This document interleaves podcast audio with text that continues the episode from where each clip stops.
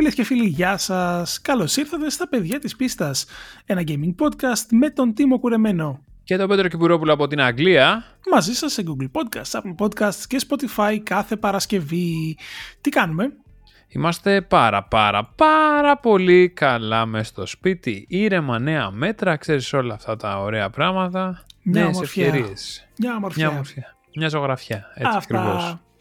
Λοιπόν, ε, πάμε κατευθείαν στο σημερινό μας θέμα. Ε, ίσως οι φίλοι που, μας, α, που είναι στη σελίδα μας, στο, στο group μας μάλλον στο facebook, ε, όσοι δεν είστε ψάχνετε για τα παιδιά της πίστας gaming podcast και μπαίνετε.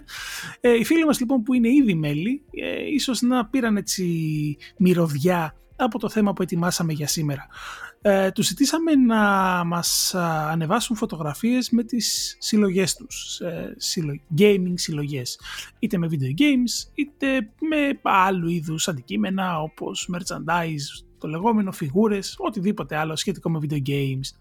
Θέλαμε λοιπόν να κάνουμε ένα podcast, να κάνουμε ένα επεισόδιο αφιερωμένο στις συλλογές. Και για το λόγο αυτό ε, έχουμε, αποφασίσαμε να φέρουμε ε, για να μιλήσουμε στη σημερινή μας εκπομπή, στο σημερινό μας επεισόδιο, ε, δύο καλεσμένους. Ε, κατά κύριο λόγο λοιπόν έχουμε ε, τον Χρήστο Χατζησάβα. Γεια σου Χρήστο. Γεια σου Πέτρο, γεια σου Τίμου. Ε, χάρηκα που είμαι εδώ, χαίρομαι που με καλέσατε. Πάρα πολύ ωραία. Λοιπόν, έχουμε τον, ε, έχουμε τον, ε, τον Χρήστο. Τον Χρήστο οι περισσότεροι θα τον γνωρίζετε από την μακρά πορεία του στο Busted, στο οποίο αρθρογραφούσε για 6-7 χρόνια περίπου. Τους τελευταίους μήνες, τον τελευταίο χρόνο, τον διαβάζετε, όσοι αντέχετε τέλος πάντων, ε, στο Eternity. Οπότε ε, είναι έτσι ένας, ε, ένας άνθρωπος που ασχολείται ε, με το χώρο του, του gaming εδώ και κάμποσα χρόνια. Αργότερα μέσα στο επεισόδιο έχουμε και μία ψυχολόγο, τη Βαγγελιό Τσουρινάκη, η οποία θα μας δώσει τη γνώμη ενός ειδικού πάνω στο κομμάτι των συλλογών, γιατί συλλέγουμε αντικείμενα και ποιες ανάγκες μας επιθυμούμε να ικανοποιήσουμε. Ε, Τίμω, μετά από αυτή την εισαγωγή τέρας να πάμε στον πρώτο μας καλεσμένο, τι λες; Στο πρώτο μας καλεσμένο, ναι, έτσι όπως το ξεκίναγες, ένα μεγάλο συλλέκτη. Περίμενα να πεις το Γιώργο Πολυχρονίου, ξέρω εγώ, κάνα τέτοιο, να σκάσει εδώ πέρα με τα βινίλια του. Αν, Αλλά ε, εντάξει. αν συλλέγει video games δεν έχω πρόβλημα, κόβουμε το Χρήστο κατευθείαν και φέρνουμε τον Τζιπόλι. δεν- Φέρνουμε το, ε, το Έγινε, τζιπόλι, παιδιά. ακριβώς. Ευχαριστώ πολύ, τα λέμε. Λοιπόν, ε, καταρχάς, εσείς που μας ακούτε θα σας α, πούμε για ακόμα μια φορά να μπείτε στο group μας α, στο facebook για έναν ακόμα λόγο. Ο Χρήστος ε, ήταν ένας από αυτούς που απάντησαν στο κάλεσμα του τίμου μέσα στην εβδομάδα για να ανεβάσουν φωτογραφίες, για να ανεβάσουν οι φίλοι μας φωτογραφίες από τις συλλογές τους, δίνοντάς μας μια εκπληκτική φωτογραφία από ένα ασφικτικά γεμάτο δωμάτιο. Θέλεις να μας πεις, ρε εσύ Χρήστο, εντάχει σε νούμερα, τι έχει αυτό το δωμάτιο; Ε, πολύ πολύ γρήγορα. Φαντάζομαι ότι για να γίνει αυτό το πολύ γρήγορα όμως ε, έχω ένα Excel ε, το οποίο έχει 7 sheets, το οποίο συντηρώ για περίπου 7 χρόνια πλέον, ε, που έχω μέσα περασμένα τα πάντα για να μπορώ να ξέρω τι μπαίνω βγαίνει σε αυτή τη συλλογή, κυρίως μπαίνει γιατί δεν βγαίνει και κάτι. Ε, οπότε στο διατάφτα μιλάμε για περίπου 1330 παιχνίδια, εκ των οποίων μοναδικά, δηλαδή ε, να μην το έχω σε πολλές πλατφόρμες ε, το ίδιο παιχνίδι. Είναι τα 1300 περίπου μοναδικά. Ε, περίπου 65 κονσόλες ε, άλλα τόσα περίπου αξεσουάρ δηλαδή headset, ε, επιπλέον χειριστήρια, ειδικά χειριστήρια και πάει λέγοντας και καμιά 120 φιγούρες και αγάλματα Οκ, οπότε συλλέγεις πρακτικά οτιδήποτε σχετικό, οτιδήποτε. Δεν συλλέγεις μόνο video games, συλλέγεις και ε, hardware συν κομμάτια από merchandise, σωστά; Ακριβώς. Ε, οτιδήποτε είναι γύρω από το gaming, έχει μια βάση στο gaming. Ε, δεν το πολύ περιορίζω. Αλλά ναι, το gaming είναι το βασικό ο, κομμάτι. Μμμ. Όλα, συγγνώμη, όλα αυτά τα έχεις σε ένα δωμάτιο. Όλα αυτά είναι σε σε ένα δωμάτιο και το ασφικτικά που είπες είναι λίγο ίσως ε, δεν το λες και όπως ακριβώς είναι γιατί δεν νομίζω ότι χωράει τίποτα πλέον. Κάποια πράγματα τα έχω σε κουτί, δεν τα έχω, τα έχω βγάλει απλά για να δω ότι δεν έχουν σπάσει ας πούμε ε, και τα έχω ξαναβάλει μέσα. Ε, είμαι οριακά να βγάλω και τον καναπέ που κάθομαι να βάλω πολυθρόνα, ό,τι μπορώ να γλιτώσω. Είναι όλα σε ένα δωμάτιο και το αστείο είναι ότι την περασμένη εβδομάδα που έγινε σεισμός έγινε, δεν μπορώ να καταλάβω τι έγινε. Από ένα ράφι που έχω πάνω από το γραφείο που δουλεύω κιόλας, που έχω τα μεγάλα κουτιά, των συλλεκτικών βρεθήκαν όλα πάνω μου. Έκανα σαν το χταπόδι για να μην πέσουν. Ε, τα έσωσα. Ε, ωραία, για πες μας κάτι τώρα. Ε, είναι δηλαδή ένα δωμάτιο πρακτικά γεμάτο με ε, κουτιά, συσκευασίες και πάει λέγοντας. Ε, έχεις αφιγραντήρα, air condition για να έχεις τις καλύτερες δυνατές συνθήκες; Ε, η αλήθεια είναι ότι τα πράγματα δεν αφήνω να τα βαρέω ήλιος πρώτο και κύριο. Δηλαδή, όπου έχω παράθυρο, είτε έχω βάλει μεμβράνη για να φιλτράρει τις ε, ακτίνες UV, ξέρεις ότι μπορώ να σώσω. Αλλά να μπαίνει και λίγο φως στο δωμάτιο, γιατί όταν κάθεσαι και παίζεις, δεν γίνεται να είναι όλα τέρμα σκοτεινά, να μην το βλέπει ο ήλιος. Ε, έχω αφιγραντήρα, εννοείται, για χειμώνα καλοκαίρι για να τραβάει την υγρασία, γιατί Ούτως ή άλλως εδώ που μένω έχει λίγο γρασία επειδή απέναντι έχει ένα πάρκο, οπότε δεν τη γλιτώνω ούτε με στο κατα... κατα... κατά καλό καιρό.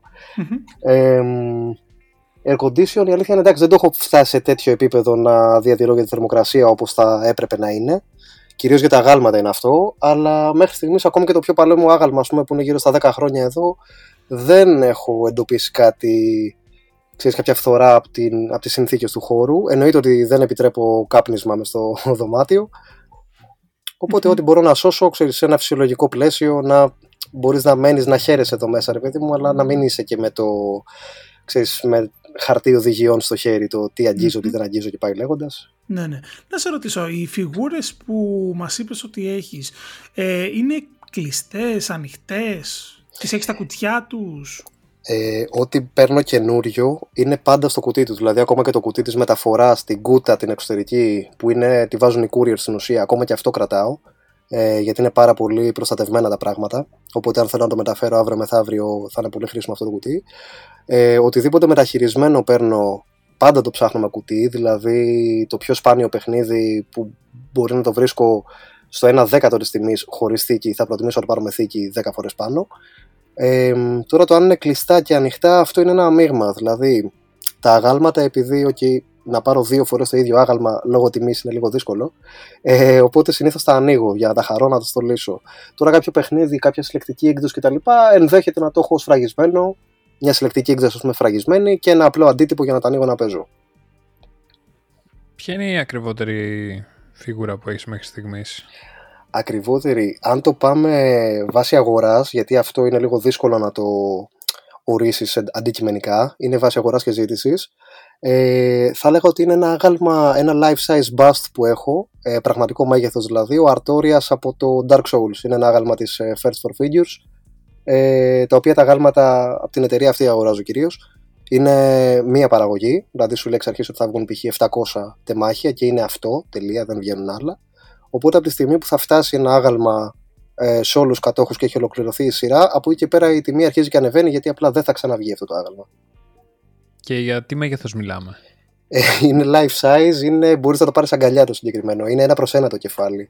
Δηλαδή, ας πούμε, αν δεν κάνω λάθος, γύρω στους 75-80 πόντους ύψος, ε, καμιά πενηνταριά στο πλάτος, έχει ειδική βάση κάτω για να μπορεί να γυρνάει, δηλαδή στην για να μπορεί να γυρίζει χωρίς να σέρνεται.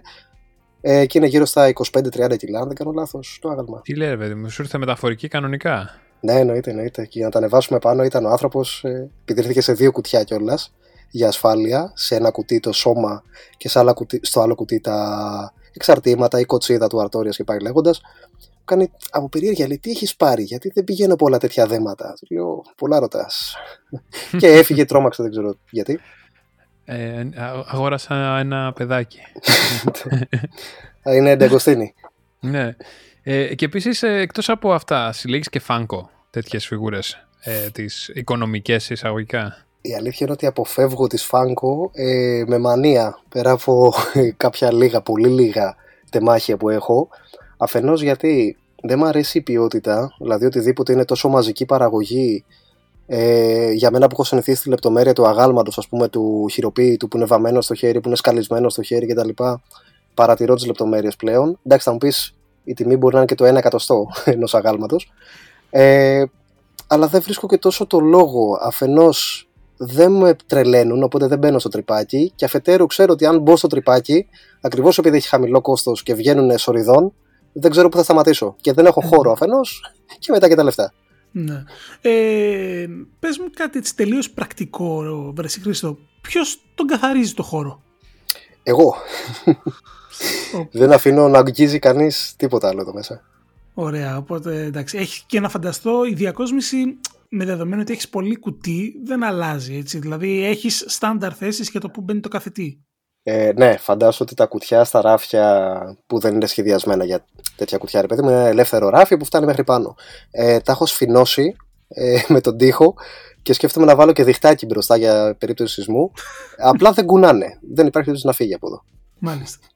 Λοιπόν, ε, πες μου κάτι, πάμε σε κάτι έτσι ελαφρώς διαφορετικό.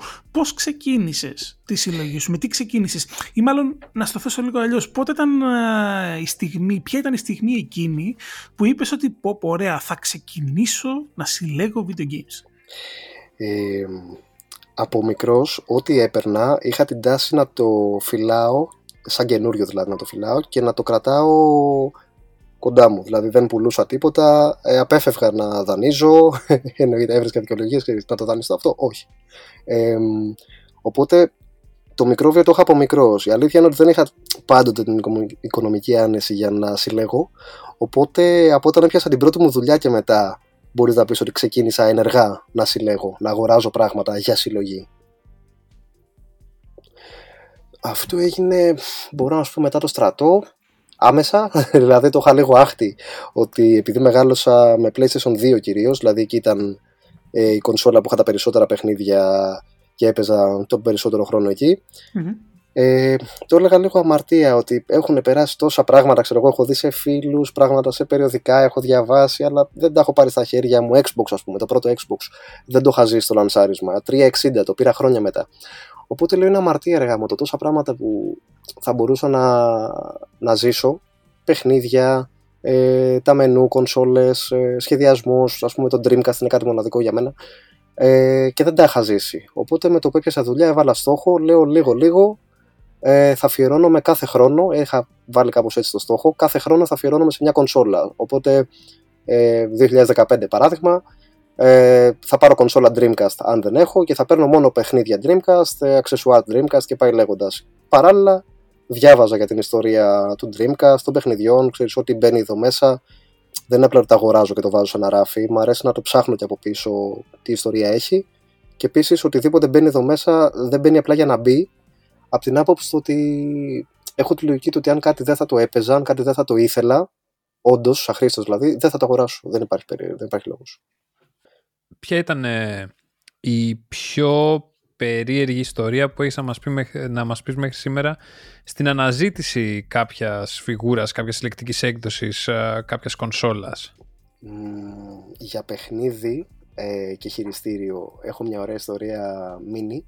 Ήμουν στρατό, είχα υπηρετήσει στοιχείο ε, στα διθωρακισμένα ε, και έκανα το μεγαλύτερο μέρος της θητείας μου. Ε, εκεί πέρα βγαίναμε, όσο ήμουν εκεί, 7 μήνες βγήκα 5 φορές. Οπότε μια από αυτές τις 5 φορές ε, ήταν όλη μέρα ελεύθερη, εντελώς ελεύθερη. Οπότε γύρισα όλη τη Χίο. Όλα τα στενά, τα περπάτησα, όλη την πόλη, έφτασα παντού. Και βρήκα μπροστά μου ένα μαγαζί που ήταν κάτι μεταξύ video club, αλλά όχι ακριβώς. Δηλαδή ηλεκτρονικά δίκο video club, ξέρεις, λίγο απ' όλα. Ε, δεν θυμάμαι καν πώς το λένε, δεν θυμάμαι πού ήταν. Ε, αν πάω τώρα στοιχείο, μπορεί να σε πάω με τα πόδια, αλλά δεν θυμάμαι να σου πω πού είναι. Εν πάση περιπτώσει, ε, μπαίνω να χαζέψω κοιτάω από εδώ, κοιτάω από εκεί. Ε, δεν είχε ιδιαίτερα καινούργια πράγματα. Ε, συγγνώμη. Είχε δηλαδή ε, τότε ήταν εποχή PlayStation 4 ό,τι είχε αρχίσει να, να βγαίνει. Ε, είχε κυρίως PlayStation 3 κάποια και πολύ retro. PlayStation 2, 1 και πάει λέγοντας. Όχι σε πάρα πολύ κατάσταση, ό,τι μπορούσε να βρει. Και μου έκανε μεγάλη εντύπωση ότι όπως χάζευα, βλέπω στο ράφι ένα χειριστήριο Xbox, το αρχικό, το Duke, το τεράστιο, που αυτό το πράγμα το κρατάς. Ναι, ναι, ναι. Γεμίζει ναι. τα χέρια. Δεν φτάνουν δύο χέρια, αυτό θέλει και φίλους για να το κρατήσεις. ε, βλέπω αυτό σε ένα ράφι ψηλό πεταμένο, ξέρεις λίγο από τη ζωή παρατημένο. Βλέπω που λες το χειριστήριο στο ράφι και βλέπω δίπλα ε, Gamecube δισκάκι το Zelda, The Legend of Zelda Collector's Edition, αν δεν κάνω λάθος το λέγανε, που είχε μέσα ε, ένα demo του Wind Waker, ε, όχι demo, ε, είχε το Karina of Time ολόκληρο, ε, είχε ένα demo του Wind Waker και κάτι ακόμα που δεν θυμάμαι, πραγματικά δεν θυμάμαι τι περιείχε, το οποίο είναι κάπως σπάνιο, εντάξει δεν είναι και το πιο σπάνιο πράγμα στον πλανήτη, αλλά είναι κάπως δυσέβρετο. και του λέω αδερφέ αυτά εδώ είναι για πώληση γιατί δεν ήταν ξέρεις και πολύ μαζεμένα. Μου λέει τα θες; Βεβαίως. Αν μου πεις τιμή. Και μου λέει 10 ευρώ το χειριστήριο, 20 ευρώ το παιχνίδι. Τον κοιτάω, λέω: Κάνεις πλάκα τώρα. Δεν, δεν το ρώτησα καν. Του λέω: Όπως είναι, φέρτα μου, ούτε απόδειξη, ούτε ε, τσάντα, ούτε τίποτα. Δεν με νοιάζει. Πάρ τα λεφτά και εξαφανίστηκα για να μην το ξανασκεφτείς. Ε, και τα πήρα και έφυγα. Και είναι ίσως τα πιο σπάνια πράγματα που έχω βρει από τέτοια απλή αναζήτηση. Δεν σου λέω να ανοίξω eBay και τέτοια και να ψάξω. Απλά το βρήκα μπροστά μου. Για να έχουμε έτσι και μια εικόνα ε, και για να, έχουν, να, να ξέρουν και αυτοί που μας ακούν, για πες μας, τα πήρες ουσιαστικά ένα τριαντάρι ενώ η τιμή τους, ας πούμε, μια νορμάλ τιμή ήταν το συγκεκριμένο παιχνίδι, επειδή ήταν και σε άριστη κατάσταση το αντίτυπο που πήρα, ε, το έλεγξα μετά και στο eBay. Ε, κάτω από 70-80 λίρες δεν το έβρισκες εκείνη την περίοδο.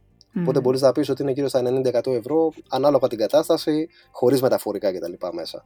Ε, και το χειριστήριο δεν είναι και το πιο δυσέβρετο, αλλά το κακό με τα αξεσουάρ, τα ηλεκτρονικά, είναι ότι δεν ξέρεις μέχρι να έρθει στα χέρια σου τι κατάσταση είναι. Ναι. Οπότε και εκεί ήταν ρίσκο. Δηλαδή, μπορεί να το έπαιρνα 10 ευρώ και να μην δούλευε. Ε, Παρ' όλα αυτά δούλευε τέλεια. Δηλαδή, το βάλα στην κονσόλα και τα κουμπιά ούτε καθάρισμα δεν θέλανε. Πατιόντουσαν mm-hmm. μέχρι μέσα τέλεια. Ε, μάλιστα, λοιπόν, εγώ θέλω τώρα με αφορμή την, την ιστορία που μας είπες να σε πάω έτσι σε κάτι λίγο διαφορετικό. Μένουμε φυσικά στις, στις συλλογές video games και θέλω να σε ρωτήσω πώς καθορίζεται η αξία ενός αντικειμένου. Ε, έχει να κάνει καθαρά με προσφορά και ζήτηση υπάρχει κάποιος ο οποίος αποφασίζει αν αυτό το οτιδήποτε θα κάνει 10 ευρώ ή 100 ευρώ πώς πάει; Ε, η αλήθεια είναι ότι επειδή ε, δεν ασχολούμαι τόσο πολύ με την πώληση, ε, μπορώ να σου πω το πώς κοιτάζω τα πράγματα για να τα αγορασω Ε, αυτό που παρατηρώ είναι ότι καθορίζονται κυρίως από την αγορά και από την ε, ζήτηση και την ε, προσφορά. Οπότε ίσως είναι πολύ δύσκολο, φαντάζομαι, λόγω του όγκου και του απλά του αριθμού παιχνιδιών, κονσολών, αξεσουάρ και εκδόσεων ανά χώρα και πάει λέγοντας. Είναι πάρα πολύ πολύπλοκο να το οργανώσει κάποιος και να κάτσει να βγάλει ε, τιμές ε, flat. Οπότε το καθορίζει το κοινό κατά βάση. Ε, αυτό που κάνω πάντα είναι να κοιτάζω το γράφημα τιμής, πώς εξελίσσεται κάτι στη, στο eBay. Ε, το Amazon δεν έχει κάτι τέτοιο παρότι από το Amazon έχω αγοράσει πάρα πολλά πράγματα retro. Ε, και μετά ήταν και ένα site το οποίο προσπαθώ να το θυμηθώ σπάω το κεφάλι μου, το οποίο κάνει αυτή τη δουλειά αλλά σε πολύ μεγαλύτερη κλίμακα ε, και για πολύ μεγαλύτερο χρονικό διάστημα. Ε, σου κοιταει στην ουσία σε διάφορα marketplaces ε, το τάδε αντίτυπο, ας πούμε ένα Battletoads, ε, για ποια χώρα, για ποιο region, δηλαδή Αμερική, Ευρώπη, Ιαπωνία, Αυστραλία, πάει λέγοντας, ε, ποια έκδοση, γιατί μπορεί να είναι η απλή έκδοση, μπορεί να είναι μια Platinum, για παράδειγμα σε PlayStation και πάει λέγοντας, ε, τι διακύμανση τιμής έχει. Η αλήθεια είναι δεν το έχω δεν το ελέγχω τόσο πολύ κάτι ε, γιατί όταν το θέλω απλά το θέλω. Δεν μπαίνω σε αυτό το τρυπάκι να τσεκάρω τις τιμές εκτός αν είναι κάτι εξωφρενικό. Οπότε αναγκαστικά θα περιμένω μήπως κάποια στιγμή πέσει η τιμή του. Οπότε πέρα από την προσφορά και τη ζήτηση είναι και το ε, η εποχικότητα. Ας πούμε όταν κάτι βγαίνει κάθε χρόνο Assassin's Creed ξέρεις ότι εκείνη την περίοδο, κάθε Οκτώβρη-Νοέμβρη, ε, η τιμή λογικά θα πάρει τα πάνω της. Όταν ένα Fallout βγαίνει κάθε 5 χρόνια, λέμε τώρα γιατί την Bethesda κοιμάται, ε, και έβγαλε το 76, αν μη τι άλλο, τέλος Όταν είναι να βγει ένα Fallout, ειδικά κάτι που έχει να βγει αρκετά χρόνια, ξέρεις πάλι ότι η τιμή θα πάει στα ύψη. Ε, Οπότε καλό είναι να ό,τι βρεις σε τιμή η οποία είναι προσιτή για εσένα να το χτυπάς. Γιατί δεν υπάρχει εγγύηση για το τι θα γίνει αύριο. Είναι λίγο παράξενα τα πράγματα. Δεν μπορεί να τα καθορίσει κανείς και να τα προβλεψει Οι collectors που κυκλοφορούν μας είναι όντως collectors; Αυτό είναι λίγο παγίδα, θα σου πω. Ε, ο όρος collectors για μένα έχει χάσει λίγο την ουσία του. Γιατί όταν κάθε παιχνίδι βγαίνει και έχει τρεις συλλεκτικές εκδόσεις, ε, και κάθε παιχνίδι συλλεκτική και πάει λέγοντας, δεν ξέρω αν είναι και τόσο συλλεκτικό αυτό που βγαίνει. Απ' την άλλη, ε, δεν έχεις εικόνα συνήθως ε, του μεγέθους ε, παραγωγής. Δηλαδή, ένα άγαλμα, όπως είπα στην αρχή, ξέρω ότι θα βγάλει εξ αρχής πριν την αγορά μου, ξέρω ότι θα βγάλει 750 τεμάχια. Και είναι αυτό. Δεν θα βγει τίποτα παραπάνω. ακόμα και αν σπάσει δηλαδή ένα άγαλμα, ε, θα σου φέρει κάποιο το οποίο είναι εκτός σειράς για να μην επηρεάσει την ε, αξία του. Ε, θα σου φέρει κάποιο δηλαδή το οποίο δεν είναι αριθμημένο. Αυτό με τις collectors δεν γίνεται στις περισσότερες. Δηλαδή, ελάχιστες collectors είναι αριθμημένες. Του Mortal Kombat θυμάμαι χαρακτηριστικά είναι αριθμημένη. Σου έχει μέσα μια καρτούλα, αν δεν κάνω λάθος, στο Mortal Kombat του 11 που σου λέει 20.000 τεμάχια, αν δεν απατώμαι.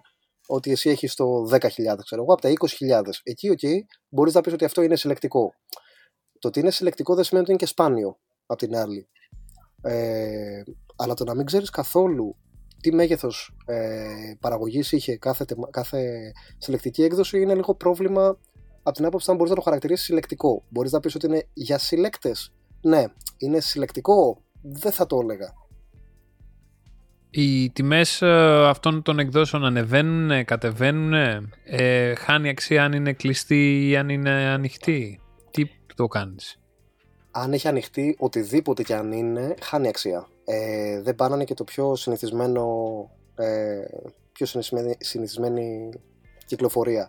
Ε, ό,τι κρατάς κλειστό εννοείται ότι είναι καλό για να πάρει αξία στο μέλλον. Ε, αν μη τι άλλο, πρέπει να είναι πολύ χάλια κάτι για να χάσει αξία ενώ είναι σφραγισμένο. Δηλαδή, μπορώ να σου πω ότι Fallout 76 είναι μια από τις περιπτώσεις που το έφαγα πήγα και πήρα τη συλλεκτική τη μεγάλη που είχε, αν δεν κάνω λάθος, 220-230 ευρώ. Ε, και μετά από κάνα δίμηνο ήταν στα μισά λεφτά.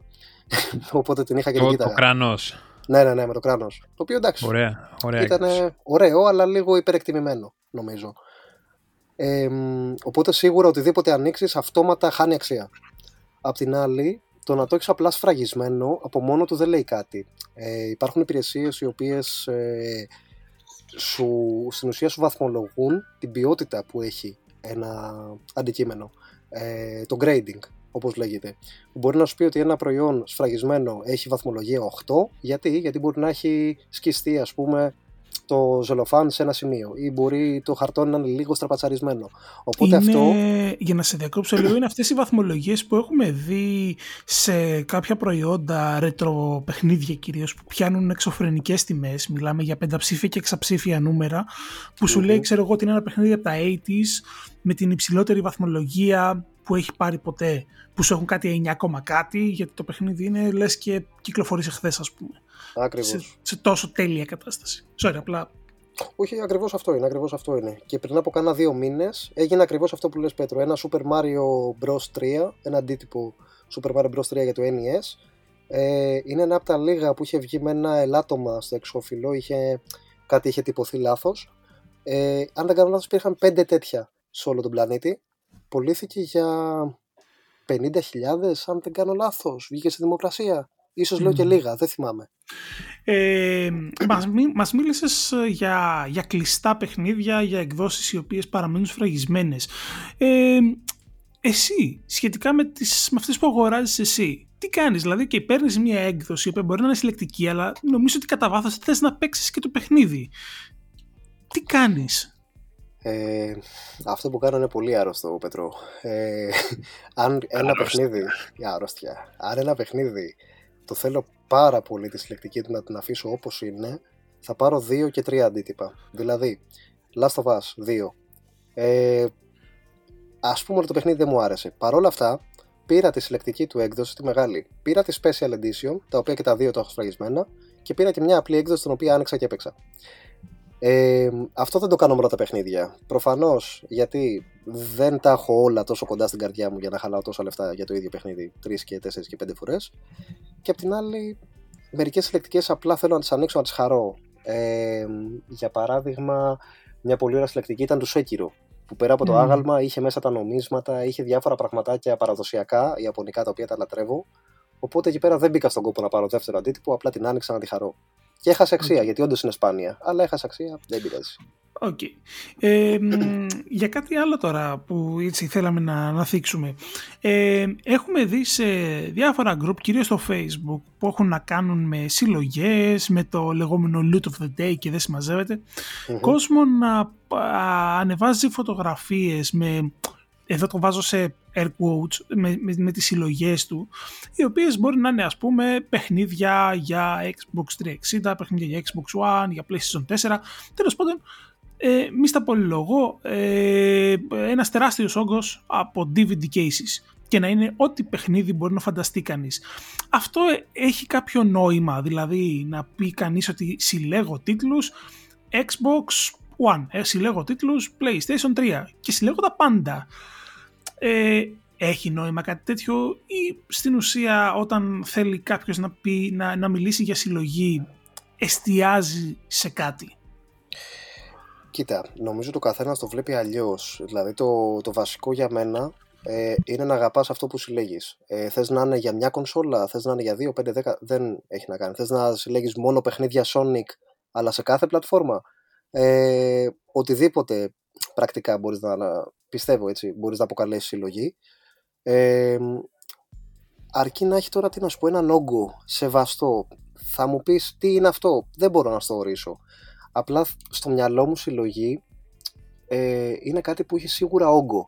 Δεν έχει να κάνει τόσο με το περιεχόμενο, το τι ακριβώς είναι. Δηλαδή μια συλλογή FIFA, ε, okay, τα αντίτυπα μπορείς να τα βρεις αρκετά φθηνά. Μεταχειρισμένα μπορείς να τα βρεις και με 1-2 ευρώ που λέει Ε, FIFA από το 10 και μετά κάποιος που γουστάρει τόσο πολύ τα FIFA είναι μια συλλογή. Μπορεί να μην είναι η πιο ακριβή, μπορεί να μην είναι η πιο σπάνια, αλλά είναι κάτι που του μένει, είναι κάτι που του αρέσει, είναι κάτι που ξέρεις, για εκείνον σημαίνει. Οπότε συλλογή είναι αυτό, να σημαίνει για σένα.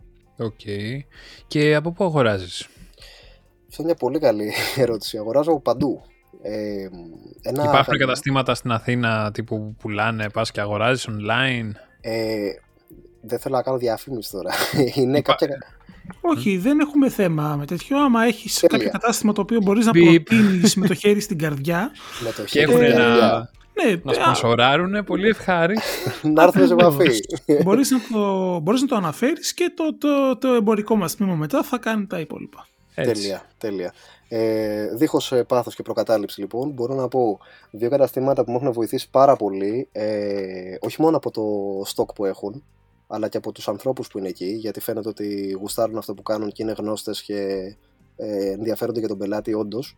Είναι το Console Club που είναι στο Ηράκλειο και είναι το Game Explorer στο οποίο είναι στη ζωγράφου, ζωγράφου πιάνει εκεί αμπελόκηπους, δεν το θυμάμαι ακριβώς τι πιάνει, αλλά είναι κάπου εκεί.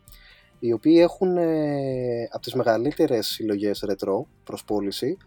Εντάξει, οι τιμές σίγουρα είναι σχετικές, ε, για κάποια πράγματα, δηλαδή, αν τα ψάξεις από εξωτερικό, μπορεί να τα βρεις και φθηνότερα, αρκετά φθηνότερα, αλλά αυτό είναι άλλο ζήτημα.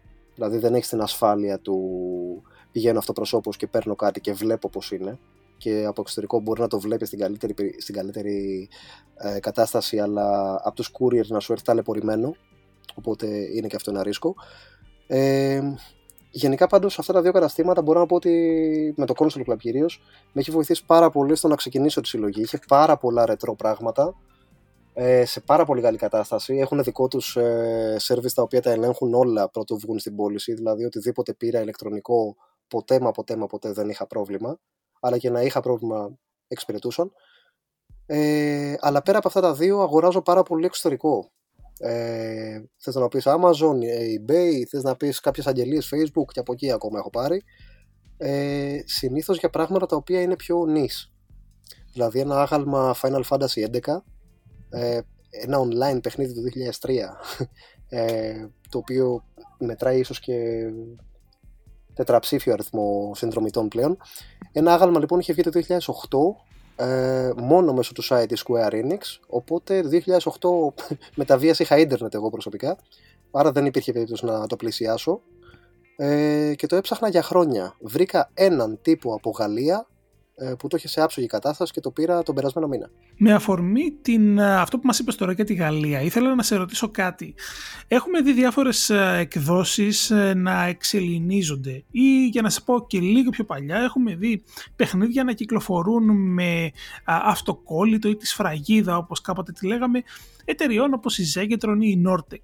Αυτά παίζουν κάποιο ρόλο, κοστίζουν περισσότερο, κοστίζουν λιγότερο; Ε, ανάλογα που απευθύνεσαι, δηλαδή ε, ορισμένες εκδόσεις ε, που έρχονται από Αγγλία για παράδειγμα για μένα είναι οι πιο καλές από την άποψη ότι θέλω η συλλογή μου να έχει ε, ένα χαρακτήρα να είναι όλα δηλαδή στα αγγλικά να μπορώ να τα παίξω όπως είπα και πριν Ε, δεν θέλω να έχω θέματα με εξώφυλλα που είναι στα γαλλικά και έχει απ' έξω, θυμάμαι χαρακτηριστικά το Immortals Phoenix Rising. Το γαλλικό, η γαλλική έκδοση είχε απ' έξω έναν ηθοποιό της Γαλλίας, προσωπικά δεν το ξέρω, ένα μεγάλο κωμικό. Ναι, ναι, ναι, ε, που κάνει το, που κάνει το, το voice-over. Ακριβώς. Ε, το οποίο, αν ήταν στο ελληνικό εξώφυλλο, θα προσπαθούσα να το φέρω από Αγγλία, για να καταλάβεις. Okay. Ε, οπότε παίζει ρόλο, αλλά όχι μόνο στην εμφάνιση και στο, στο να έχει συνοχή η συλλογή, αλλά και στο ότι μπορεί να χαλάσει την αξία του προϊόντος σε βάθος χρόνου. Δηλαδή, ε, η Nortec που λες, χαρακτηριστικά, με την Nortec έχω τεράστιο πρόβλημα ε, με τα προϊόντα που κολούσε πάνω το αυτοκόλλητό της, γιατί δεν είχε κάποιο ζελοφάν ή κάτι τέτοιο. Οπότε το αυτοκόλλητο της Nortec πήγαινε και κολούσε ε, ακριβώς πάνω στο χαρτόνι της συσκευασίας. Οπότε, αν μετά από κάποια χρόνια εσύ επιχειρούσες να βγάλεις αυτό το αυτοκόλλητο με πιστολάκι, με χίλιες δύο μεθόδους για να μην ε, κάνεις ζημιά στο χαρτόνι, απλά δεν γινόταν. Έβγαινε όλο το χαρτόνι. Οπότε αυτή η έκδοση είναι αφενός δύσκολο να συντηρηθεί ε, άψογη ε, με το πέρασμα του χρόνου και απ' την άλλη δεν είναι και τόσο θελκτική ας την πούμε για κάποιον που συλλέγει. Γιατί αφενός, mm. ποια είναι η Nortec, δηλαδή στον Άγγλο που μπορεί να στο θέλει αυτό να στο πάρει, δεν του λέει κάτι η Nortec. Ναι, ίσως και να μην το θέλει. Και απ' την άλλη, χαλάει και την ε, εικόνα του προϊόντος και την κατάσταση. Ε, αυτό δεν θα μπορούσε όμως να είναι. Α, να, να την καθιστά ακόμα πιο συλλεκτική. Το γεγονός ότι, ας πούμε, λέω εγώ τώρα, σε μια οποιαδήποτε χώρα η έκδοση που έχουν διαφέρει από αυτές που μπορεί να έχουν ας πούμε στις άλλες μεγάλες αγορές. Αυτό δεν μπορώ να το πω με σιγουριά γιατί ε, δεν είναι κάτι άκρος επίσημο, δηλαδή δεν είναι τόσο θέμα του κατασκευαστή ε, του παιχνιδιού όσο του εισαγωγέα, δηλαδή η Nortec ε, σήμερα είναι, αύριο δεν είναι, στην κάθε χώρα, έτσι, κάθε Nortec. Ε, για την ακρίβεια, χθες ήταν, σήμερα δεν είναι. Ακριβώς. είναι κάτι που έρχεται μετά. Οπότε αν ο κάθε εισαγωγέας, κάθε χώρας πάει και βάζει πάνω το αυτοκόλλητο του, θα μπορούσε κάποιος να πει ότι είναι συλλεκτικό, αλλά δεν θα το έλεγα με την ευρεία έννοια. Εκτός αν κάποιος, ας πούμε, όντως απλά συλλέγει μόνο ε, εκδόσεις που έχουν εισαχθεί από τον επίσημο Έλληνα εισαγωγέα και πάει λέγοντας, το οποίο δεν ξέρω αν κάποιος το κάνει αυτό. Μαγιά του, αν το κάνει, χαρά του. Κατάλαβες, είναι λίγο μικρό, θα έλεγα, το κοινό που όντως ενδιαφέρεται να το πάρει αυτό για το συγκεκριμένο λόγο. Ε, με τη ψηφιακή διανομή τι γίνεται, πώς πάει η φάση, χαλάει η συλλεκτικότητα, οι συλλεκτικές εκδόσεις, όλα αυτά τα πράγματα; Σκοπεύεις να ξεκινήσεις και εκεί η συλλογή; Ε, κοίτα, είμαι ενάντια, δεν το λέω, ενάντια προσωπικά ε, του ψηφιακού, δεν το προτιμώ δηλαδή. Τώρα το να υπάρχει επιλογή για το ψηφιακό για τον οποιονδήποτε εννοείται ότι ωραίο είναι. Ο καθένας, ξέρεις, ε, με τον τρόπο του παίζει, συλλέγει κτλ. Οπότε γιατί να μην έχουμε επιλογές. Αλλά δεν ξέρω αν είναι ακόμα σε θέση να απειλήσει τη, τη φυσική μορφή των παιχνιδιών. Κάποια μπασταρδέματα έχουν υπάρξει στο παρελθόν τα οποία με ψιλοενόχλησαν. Δηλαδή, θυμάμαι χαρακτηριστικά συλλεκτική έκδοση Halo 5 Guardians. Ε, το παιχνίδι μέσα δεν το είχε σε φυσική μορφή, για την ακρίβεια είχε τη θήκη του και μέσα στη θήκη, το Steelbook, ε, είχε κωδικό για το παιχνίδι. Και λέω ρε παιδιά τώρα αλήθεια, για, ποιο λόγο; Αν ε, θυμάμαι καλά, το ένα από τα παιχνίδια, ένα από τα πρώτα παιχνίδια που το έκαναν αυτό, απλά σπάω το κεφάλι μου να θυμηθώ, αν είχε κωδικό ή αν δεν είχε τίποτα, ήταν το Hitman. Το rebooted Hitman που κυκλοφόρησε κάποια στιγμή το 16, τολμώ να πω, το 15, το 14, κάπου εκεί γύρω. Που είχε μια πολύ ωραία collector, η αλήθεια είναι, αλλά δεν θυμάμαι, σίγουρα δεν είχε CD, ηταν σπάνιο τότε. Θα για πες. Επειδή την έχω πάνω δεξιά, την κοιτάω αυτή τη στιγμή. Ε, είχε βγει Γενάρη του 16, αν δεν κάνω λάθος, ε, τέλη Γενάρη. Ήταν ε, πλήρες ε, άγαλμα μέσα, artbook κτλ. Δεν είχε μέσα CD, σωστά θυμάσαι, είχε ένα κωδικό, αλλά και πάλι το χειρότερο εκεί ποιο είναι. Άντε και είχε τον κωδικό το παιχνίδι είχε βγει σε κομμάτια, ήταν με επεισόδια. Ήταν με επεισόδια, ναι. Ακριβώς. Και έβγαινε κάθε μήνα. Οπότε δεν φτάνει που στο έχει μέσα σε κωδικό στη συλλεκτική, η οποία έκανε 150 ευρώ. Ε, έπρεπε να περιμένεις και 6 μήνες για να παίξει όλο το παιχνίδι. Κοίτα, για μένα το χειρότερο όμω στη συγκεκριμένη, επειδή την έχω κι εγώ και είμαι σίγουρος ότι θα συμφωνήσεις, ήταν η βάση της uh, ε, φιγούρας, που ήταν ένα απαράδεκτο αυτοκόλλητο. Ναι, ναι, ναι. Για όσους δεν την έχετε δει, μπορείτε να κάνετε ένα ψάξιμο έτσι στο Google γρήγορο. Φανταστείτε είναι ο Hitman, ο οποίος νομίζω κάθεται κάπου. Κάθεται σε μια πολυθρόνα και χαϊδεύει το όπλο του. Μπράβο, λοιπόν, και υποτίθεται το, το δάπεδο κάτω είναι πάτωμα, αλλά εν αντιθέσει με όλες τις υπόλοιπες φιγούρες οι οποίες τι κάνουν, έχουν ένα 3D printing τέλος πάντων, ένα μοτίβο πατώματος τέλος πάντων δαπέδου. Εδώ είναι τίγκα πλαστικούρα η βάση και από πάνω έχουν κολλήσει ένα αυτοκόλλητο ε, με παρκέ με πάτωμα. Ναι. Το οποίο είναι ναι. τραγωδία. Α, απαράδεκτο, είναι απαράδεκτο. Μια λέξη. Mm. Δηλαδή είναι θέλω παρκέ αλλά δεν έχω λεφτά για παρκέ. Αυτό το πράγμα. Αυτό. λοιπόν, πες μας ε, κάτι για την, ε, σχετικά με την ε, ψηφιακή διανομή. γενικότερα της, η συλλογή στην ψηφιακή διανομή έχει νόημα; δηλαδή, όταν λέμε ότι κάνουμε συλλογή, κάνουμε συλλογή από κάτι που, ρε παιδί μου, πώς να το πω, υπάρχει στο ράφι, το βλέπεις, σε βλέπει, το χαίρεσαι. Εκεί, ξέρω εγώ, δεν είναι λίγο περίεργο να το πω. Ε, κοίτα, σίγουρα ε, το καλό του να έχεις μια συλλογή φυσική, όπως αυτή που έχω στο σπίτι ας πούμε, είναι ότι μπορείς να έρθεις εσύ αύριο ε, να πιάσεις τα πράγματα στα χέρια σου, όχι τίποτα, αλλά θεωρητικά μιλάμε, ε, να τα πιάσεις στα χέρια σου, να τα περιεργαστείς, να τα δεις, να αντέξουν στον χρόνο, να τα δώσεις αύριο κάπου αλλού και πάει λέγοντας με το ψηφιακό όλο αυτό χάνεται. Δηλαδή, οτιδήποτε συλλέγεις ψηφιακά είναι απλά για σένα. Το οποίο θα μου πεις, Οκ, τη συλλογή για σένα την κάνεις, όχι για κάποιον άλλον, λογικά. Αλλά δεν ξέρω, ίσως είμαι εγώ παλιομοδίτης, ε, δεν ξέρω να το δικαιολογήσω ακριβώς. Δεν μπορώ να πω ότι με συγκινεί μια συλλογή. Ας πούμε, έχω φίλους που λένε ε, έχω 700 παιχνίδια στο Steam, ξέρω εγώ, ψηφιακά. Είναι πάρα πολλά παιχνίδια. Είναι πάρα πολλά, είναι τεράστια συλλογή δεν ξέρω αν θα μπορούσα να το πω συλλογή στο δικό μου μυαλό τουλάχιστον. Ε, συμβουλές για συλλέκτες, κάποιος που θέλει να ξεκινήσει τώρα να συλλέγει πράγματα. Ε, σίγουρα τώρα με το facebook marketplace και τα λοιπά ε, πάρα πολύ να ψάξει γκρουπάκια και τα λοιπά με κόσμο να μιλήσει ε, και να δει τι θέλει ε, δεν είναι μόνο τα καταστήματα μονόδρομος παρότι εκεί έχεις ε, την άνεση του ξέρεις ότι θα πάρεις κάτι τεσταρισμένο έχεις έναν άνθρωπο να μιλήσεις ε, δεν θα σε κρεμάσει λογικά μετά την αγορά και τα λοιπά το οποίο δεν μπορεί να το εγγυηθεί κανείς για μια αγγελία έτσι. Ε, αλλά σίγουρα υπάρχουν πάρα, πολλά, πάρα πολλές ευκαιρίες αλλά και πέρα από την τιμή υπάρχουν άνθρωποι οι οποίοι αγαπάνε αυτό που κάνουν την αγοραπολισία ε, οι οποίοι μπορεί να είναι και οι ίδιοι συλλέκτες και να το κάνουν για συγκεκριμένο σκοπό. Δηλαδή, μπορεί κάποιος να πουλάει γιατί ε, άλλαξε ρότα ε, και θέλει η συλλογή του πλέον να έχει μόνο Nintendo. Οπότε, ό,τι Sega έχω, το πουλάω. Για να το πουλάει κάποιος συλλέκτης, πάει να πει ότι είναι σε τέλεια κατάσταση. Λογικά, ή σε πάρα πολύ καλή έστω.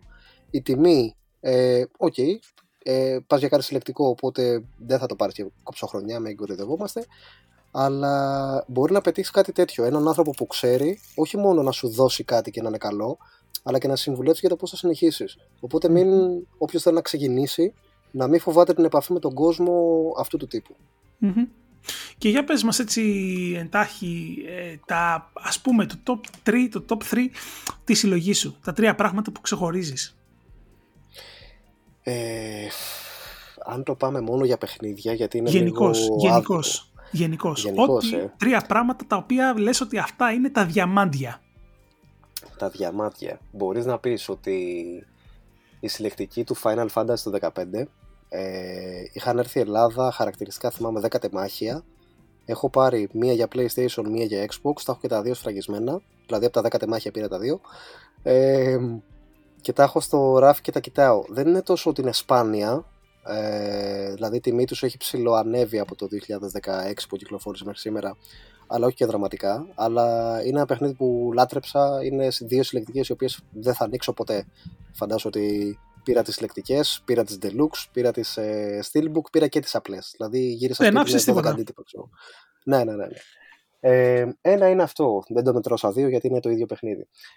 Ε, μετά θα έβαζα Sonic Generations, τη συλλεκτική, την οποία τη λατρεύω, που είναι ένα γαλματάκι με τον παλιό Sonic και το μοντέρνο το Sonic, η οποία είναι αριθμημένη, είναι 12.000 θεμάχια, έχει μέσα ένα δαχτυλίδι από αυτά που συλλέγει ο Sonic ε, και πάνω εκεί πέρα γράφει την, ε, το μέγεθος του, της παραγωγής. Έχω το 10.259, κάτι τέτοιο από τα 12.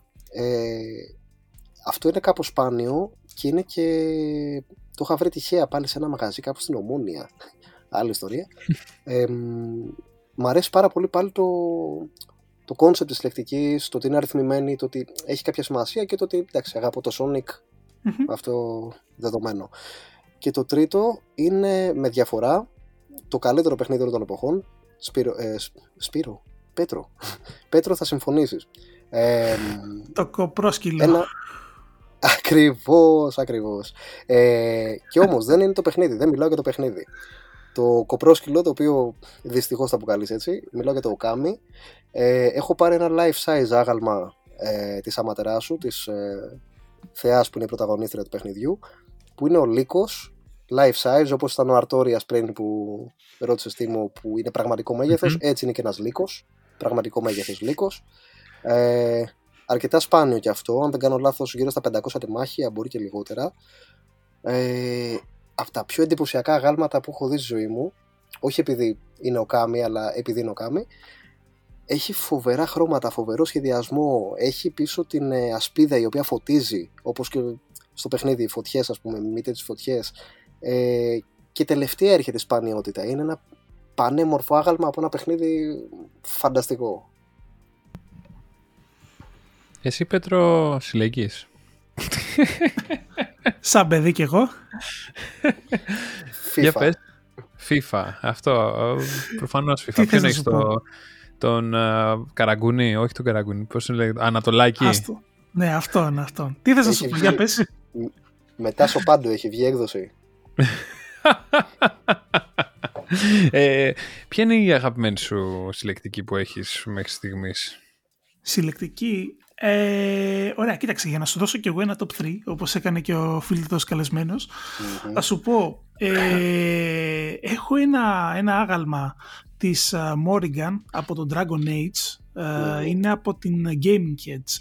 Ε, η Morrigan είναι ένας από τους αγαπημένους μου χαρακτήρες στο gaming γενικότερα.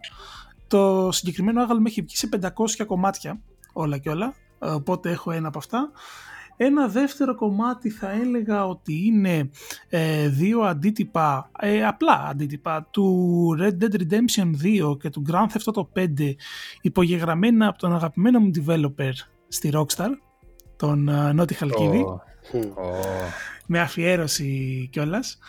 Ε, όσοι θέλετε να, να μάθετε ποιος είναι αυτός ο Νότης Χαλκίδης μπορείτε απλά να βάλετε να παίζει το επεισόδιο 37 ε, και το τρίτο κομμάτι που θα πω ήταν ένα, ένα, ένα κάδρο, ένας πίνακας από το Far Cry 3, τον οποίο τον έχω υπογεγραμμένο από developers μετά από ένα studio tour που είχαμε κάνει μια φορά και έναν καιρό. Τότε. Οπότε ναι, αυτά. Δεν ξέρω εσύ, τι έχεις; Ε, Far Cry 3 και εγώ, το αγαλματάκι του Βάς, που μου άρεσε πάρα πολύ, αγαπημένο, πολύ καλό και, και το Bubblehead του Βάς που είναι ντυμένος χαβανέζα και από πάνω η Μοϊκάνα και το άλλο που κάθεται το κλασικό στη συλλεκτική έκδοση που είχαν βγάλει τότε. Το, αυτό που μας είχαν δώσει εσύ της Riot, η Κασιόπια, ποια ήταν αυτή, που ήταν τι ωραία, που νομίζω ότι αυτό δεν κυκλοφόρησε ποτέ. Όχι, όχι, όχι. δεν κάνω ήταν, λάθος. Ήταν press only. Press only. Οπότε πρέπει να είναι συλλεκτικό αυτό πολύ. Και τι άλλο έχω. Αυτά νομίζω. Και ένα φανταστικό καδράκι που έχει τις υπογραφές των developers του, Assassin's Creed του Black Flag. Μια χαρούλα.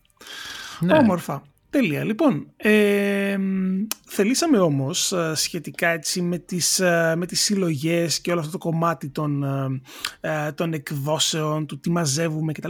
Να πάρουμε τη γνώμη ενός ειδικού. Γιατί καλά τα λέμε με τον Χρήστο, αλλά ένας ειδικός έχει πάντα να μας πει κάτι παραπάνω.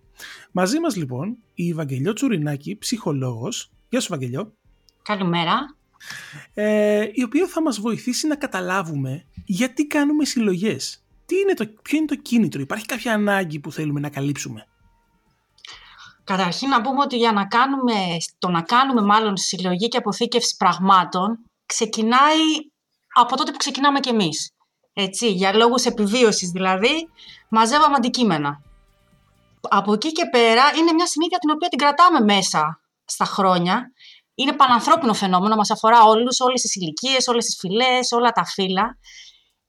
το 70% των παιδιών κάνει συλλογές και το 30% των ενηλίκων, για να καταλάβετε γιατί πράγμα Ε, υπάρχουν διάφοροι λόγοι. Δεν είναι για όλους οι ίδιοι. Ανάλογα τη συλλογή. Ας πούμε στο κομμάτι που σας ενδιαφέρει, οι συλλογές των video games, οι συλλογές καρτών ή οτιδήποτε τέτοιο, είναι ένα ιδιαίτερο είδος συλλογής. Είναι συλλογές που δεν τελειώνουν, άρα έχουν συγκεκριμένους σκοπούς που εξυπηρετούν. Τώρα γενικά, να σας πω ότι ο κύριος λόγος είναι η αγάπη προς τα αντικείμενα. ετσι Ε, είναι μια ικανότητα να επιτύχουμε ένα στόχο. Μας επιτρέπει αυτό το πράγμα ως έναν βαθμό. Ε, έχει να κάνει με την κατοχή επίσης, με την ιδιοκτησία δηλαδή. Και την ασφάλεια που μας εμπνέει αυτό το πράγμα. Ε, ένα κίνητρο για άλλους είναι η κοινωνική καταξίωση. Ο τρόπος δηλαδή που θα προβάλλω τον εαυτό μου απέναντι στους άλλους. Ε, και αυτό γιατί, ας πούμε, στο παράδειγμα της μιας συλλογής, φανταστώ ότι κάνεις μια σύγκριση. Η δική μου συλλογή θα, προσπαθήσει, θα προσπαθήσω να είναι καλύτερη από τη συλλογή κάποιου άλλου. Mm, κατάλαβα. Ε, οπότε παίζει και αυτό πάρα πολύ, η ανάγκη μας δηλαδή, για αυτό το κομμάτι. Για κάποιους επίσης, είναι και μια μορφή αθανασίας η συλλογή. Ένας mm, τρόπος να μαζέψω ε, στοιχεία που με αφορούν, τα οποία θα μείνουν όμως το χρόνο, αφού εγώ φύγω. Έτσι, ακόμα και αυτό δηλαδή. Υπάρχει κάποιο pattern ως προς το τι επιλέγει να συλλέξει κανείς; Pattern. Ε, σίγουρα υπάρχει και αυτό που, που βλέπουμε εμείς είναι ότι ως εκτοπλίστων έχει να κάνει με την παιδική ηλικία και τα βιώματά της. Δηλαδή, σας είπα ότι το 70% των παιδιών ξεκινάει να κάνει κάποιο είδους συλλογή. Όλοι κάνουμε κάποιο είδους συλλογή, έτσι, και ειδικά στα παιδιά. Ε, οπότε, αν γυρίσουμε πίσω, βλέπουμε ότι φανερώνει βιώματα, επιθυμίες, ανάγκες. Ε, ως έναν βαθμό είναι ένας τρόπος και όλα τα παιδιά να κοινωνικοποιηθούν μέσω μιας συλλογής. Έτσι, είναι ένας τρόπος δηλαδή να ανήκουμε σε ομάδες, σε παρέες, ειδικά μέσα στο σχολείο που είναι συνήθως η ηλικία που το ξεκινάμε. Ε, και επίσης να, να κάνουμε και μια επίδειξη του εαυτού μας, ποιοι είμαστε. Μερικές φορές μπορεί ας πούμε, να σας δώσω ένα παράδειγμα, κάποιος ας πούμε, που μαζεύει κουτιά μπισκότων. Αυτή είναι η συλλογή του. Μπορεί να γυρίσουμε στην παιδική του ηλικία και να δούμε ότι αγαπούσε πάρα πολύ τα μπισκότα. Κάτι τόσο απλό. Μπορεί να είναι και πιο πολύπλοκο. Κάποιος, ας πούμε, που μαζεύει γραμματόσημα μπορεί στην παιδική του ηλικία να ήταν ένας τρόπος επικοινωνίας με ένα γονιό που έλειπε. Ναι. Αρκετά, ας πούμε, από το σπίτι, έτσι. Κάποιος που μαζεύει λεφτά Κάποιος μαζεύει λεφτά. Ναι, αυτό που δεν πρόλαβα να πω, αυτό είναι σωστό. Να μαζεύει λεφτά, σωστό. Τα χαιρετίσματά ε, μας στον Ευεργέτη που μας δίνει αυτό το podcast. Ωραία, είναι μια ωραία έτσι, ευκαιρία αυτή για αναφορά. Ε, ένα κομμάτι, ένα ισχυρό κίνητρο λοιπόν για πολλούς είναι και αυτό το αγοροπολισιακό. Δηλαδή είναι και η αξία της συλλογής, όχι μόνο να μαζεύει λεφτά. Έτσι, το ποσο μπορεί δηλαδή να, να φτιάξω μια συλλογή από κάποια πράγματα που μπορεί μετά να έχουν άλλη αξία. Να πουληθούν. Ε, να ρωτήσω κάτι. Είπες ε, πριν ότι οι συλλογές που κάνουμε μπορεί να είναι και ένας ε, τρόπος να, να μάλλον όχι να συγκρίνουμε, να αναδείξουμε την αξία μας, τέλος πάντων αυτό που έχουμε μαζέψει σε σχέση με τους άλλους. Ε, κάνουμε δηλαδή συλλογές ε, κατά έναν τρόπο για τους, για τους άλλους και όχι για μας. Για μας είναι. Απλά το εμείς έχει να κάνει πάντα με τους άλλους. Δηλαδή δεν είμαστε μονάδα η οποία υπάρχει σαν οντότητα μόνη της χωρίς τους άλλους. Πάντα συγκρινόμαστε. Πάντα το αν είμαι εγώ καλός έχει να κάνει και λίγο και με το ποιοι είναι γύρω μου και αν είναι καλύτεροι, αν δεν είναι, πώς το νιώθω έτσι. Αυτή την ανάγκη έρχεται να καλύψει ουσιαστικά σε σχέση με αυτό που με ρωτάς. Ναι, κατάλαβα. Ε, στην ε, κουβέντα που είχαμε με τον, ε, με τον Χρήστο Χατζησάβα, τον, τον, τον έτερο καλεσμένο του συγκεκριμένου επεισοδίου, μας, ε, μας εξηγούσε σε ό,τι αφορά το gaming τουλάχιστον μια τάση που υπάρχει, που έχουν οι συλλέκτες τέλος πάντων, να παίρνουν κουτιά mm-hmm. συλλεκτικές τώρα εκδόσεις, μεγάλες κτλ., χωρίς να τα ανοίγουν. Να τα κρατούν δηλαδή σε κατάσταση αυτό που λέμε σε λοφανάτι όπως ακριβώς το πήραν. Υπάρχει κάτι πίσω από αυτό που κάποιος μπορεί να φοβάται να χαλάσει κάτι, αλλά παράλληλα να μην το απολαμβάνει με αυτόν τον τρόπο; Θα μπορούσε, αλλά αυτό είναι ένα χαρακτηριστικό αυτής της κατηγορίας που ότι είναι άνθρωποι που συλλέγουν με σκοπό το κέρδος. Mm, okay. Αυτοί έχουν την, δηλαδή, αυτό εξυπηρετεί ως ένα βαθμό το σελοφανάτο, έτσι, γιατί αυτό μπορεί να μεταπολυθεί. Ναι. Δηλαδή, ακούμε για πρώτες εκδόσεις από κόμιξ, οι οποίες είναι σε άριστη κατάσταση ακόμα μέσα στο σελοφάν του. ναι. Συνήθως ο άνθρωπος που το κάνει αυτό έχει ένα τέτοιο σκοπό. Παρ' όλα αυτά, επειδή η γενικότερη έννοια της συλλογής ακουμπάει και ένα κομμάτι ψυχαναγκασμού, ένα κομμάτι αιμονής, την ανάγκη του να μαζεύω πράγματα, έτσι. Εμ, που σημαίνει τώρα ότι αυτό το κομμάτι, ε, η συλλογή μας επιτρέπει να είναι υγιές, υγιής αυτή η αιμονή. Είναι μια ιδιαιτερότητα της συλλογής. Κάτι το οποίο σε οτιδήποτε άλλο δεν θα ήταν φυσιολογικό. Το να μαζεύουμε δηλαδή πράγματα, να πρέπει να συγκεντρώσουμε αυτά τα πράγματα, να πρέπει να τα έχουμε τακτοποιημένα, μας πάει σε, σε άλλες κατηγορίες. Είναι το λεγόμενο hoarding, αν έχω υπόψη μου. Ναι, ακριβώς, ακριβώς αυτό. Θησαυρισμός. Ναι, ναι. τα Μας ελληνικά. πάει στη διαταραχή του, δηλαδή την έννοια αυτού του μαζεύω πράγματα και δεν μπορώ έτσι, να τα αποχωριστώ, δεν μπορώ να πετάξω. Μας πάει σε αυτή την, τη διαδικασία, τη διαταραχή. Αν δεν πάμε εκεί και μείνουμε στο φυσιολογικό κομμάτι που μας επιτρέπει η φυσ- η- να, να ικανοποιήσουμε αυτό το, το ψυχαναγκασμό μας λοιπόν, είναι η συλλογή με την έννοια ότι είναι επιτρεπτό σαν να τον νομιμοποιεί λίγο. Φανταστείτε. Μάλιστα. Τέλεια. Ε, τι μου εγώ καλύφθηκα, εσύ; Και εγώ καλύφθηκα, αν και πρέπει να αρχίσουμε να ασπαζόμαστε το μινιμαλισμό σιγά σιγά νομίζω. Εντάξει, αυτό εξυπηρετεί και άλλους λόγους. Α, ωραία. σε, σε ένα επόμενο επεισόδιο να μιλήσουμε για το μινιμαλισμό πάνω στο design, στο gaming και σε όλο το κομμάτι αυτό. Ευχαρίστως. Στο σημείο αυτό να ευχαριστήσουμε την ε, Βαγγελιό που ήταν μαζί μας. Τίμω, τι θα έλεγες να πάμε στα νέα σε ρυθμό πολυβόλου; Φύγαμε. Football Manager 2021 και NBA 2K21 προστίθενται στη βιβλιοθήκη του Game Pass για τον Μάρτιο. Οι συνδρομητές του Game Pass Ultimate θα μπορούν να παίξουν και τα Madden NFL 21 και Star Wars Squadrons μέσω EA Play. Το remaster του Diablo 2 θα επιτρέπει στους παίκτες να φορτώσουν τα saves τους από το αρχικό παιχνίδι, συνεχίζοντας από εκεί που είχαν μείνει πριν από 20 χρόνια. Δεν θα αργήσει να ανακοινωθεί από ό,τι φαίνεται η Extended Edition του Death Stranding σε PS4 και PS5. Το περιεχόμενό της, έκπληξη. Δημοσίευμα του Bloomberg θέλει το Nintendo Switch Pro να διαθέτει οθόνη OLED 7 inch παραγωγή Samsung προσφέροντας 4K ανάλυση όταν είναι συνδεδεμένο στην τηλεόραση. Η κυκλοφορία του μάλιστα προβλέπεται να γίνει εντός 2021. Η Zynga εξαγόρασε την Ecta Games, το στούντιο που μας χάρισε το Torchlight 3. Η δεύτερη έχει μάλιστα ξεκινήσει ήδη να δουλεύει πάνω σε ένα νέο RPG με την Natural Motion. Λοιπόν, αυτά, αυτά για σήμερα. Νομίζω ότι το θέμα το καλύψαμε από κάθε άποψη.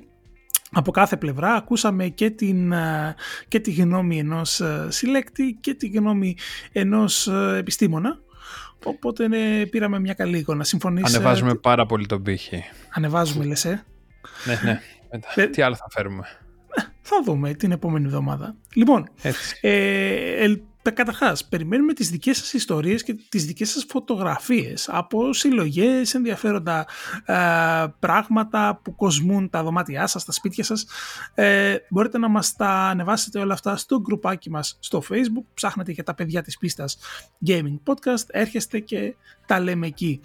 Ε, θα ζητήσω και από τους δυο σας να ανεβάσετε ε, φωτογραφίες αν έχετε από τα κομμάτια που ξεχωρίσατε από τις συλλογές σας περισσότερο για να έτσι δείξουμε και στον κόσμο λίγο τι, α, τι κρατάμε ε, Τίμω νομίζω ότι αυτά για σήμερα σωστά; Ε, αυτά για σήμερα. Ο Χρήστος πριν να μας στείλει τη διεύθυνσή του αν χρειαστεί βοήθεια ποτέ σε μετακόμιση κάτι να πάμε να υπάρχει βοηθήσουμε. Με το που παίρνω κινητό ξυλώνω το GPS από πάνω. Δεν δεν υπάρχει αυτό. Θα εξασφαλίσει φαντάζομαι όλα τα πράγματα. Ε, πολύ ωραίο αυτό που είπες. Ε, είχα προσπαθήσει να τα ασφαλίσω, αλλά δεν γίνεται. Ε, τουλάχιστον όταν προσπάθησα εγώ πριν από κάποια χρόνια. Γιατί ακριβώς επειδή είναι δύσκολο να βάλεις αντικειμενική αξία ε, σε κάτι τέτοιο, δεν αναλαμβάνει κανείς να τα ασφαλίσει. Δεν είναι ένα αυτοκίνητο, ας πούμε, που είναι κάτι συνηθισμένο μες στην αγορά, κάτι που κινείται, οπότε μπορείς να το ασφαλίσεις εύκολα. Οκ. Δεν το προβλέπουν. Ωραία ευκαιρία Έχει λοιπόν κάτι που για... δεν ξέραμε. Υπάρχει, ναι, υπάρχει κενό στην αγορά λοιπόν αυτά ε, Χρήστο σε ευχαριστούμε για ακόμη μια φορά που ήσουν μαζί μας Εγώ σε ευχαριστώ πάρα πολύ. και εμείς θα τα ξαναπούμε την ερχόμενη εβδομάδα Καλή συνέχεια. Bye Αντίο.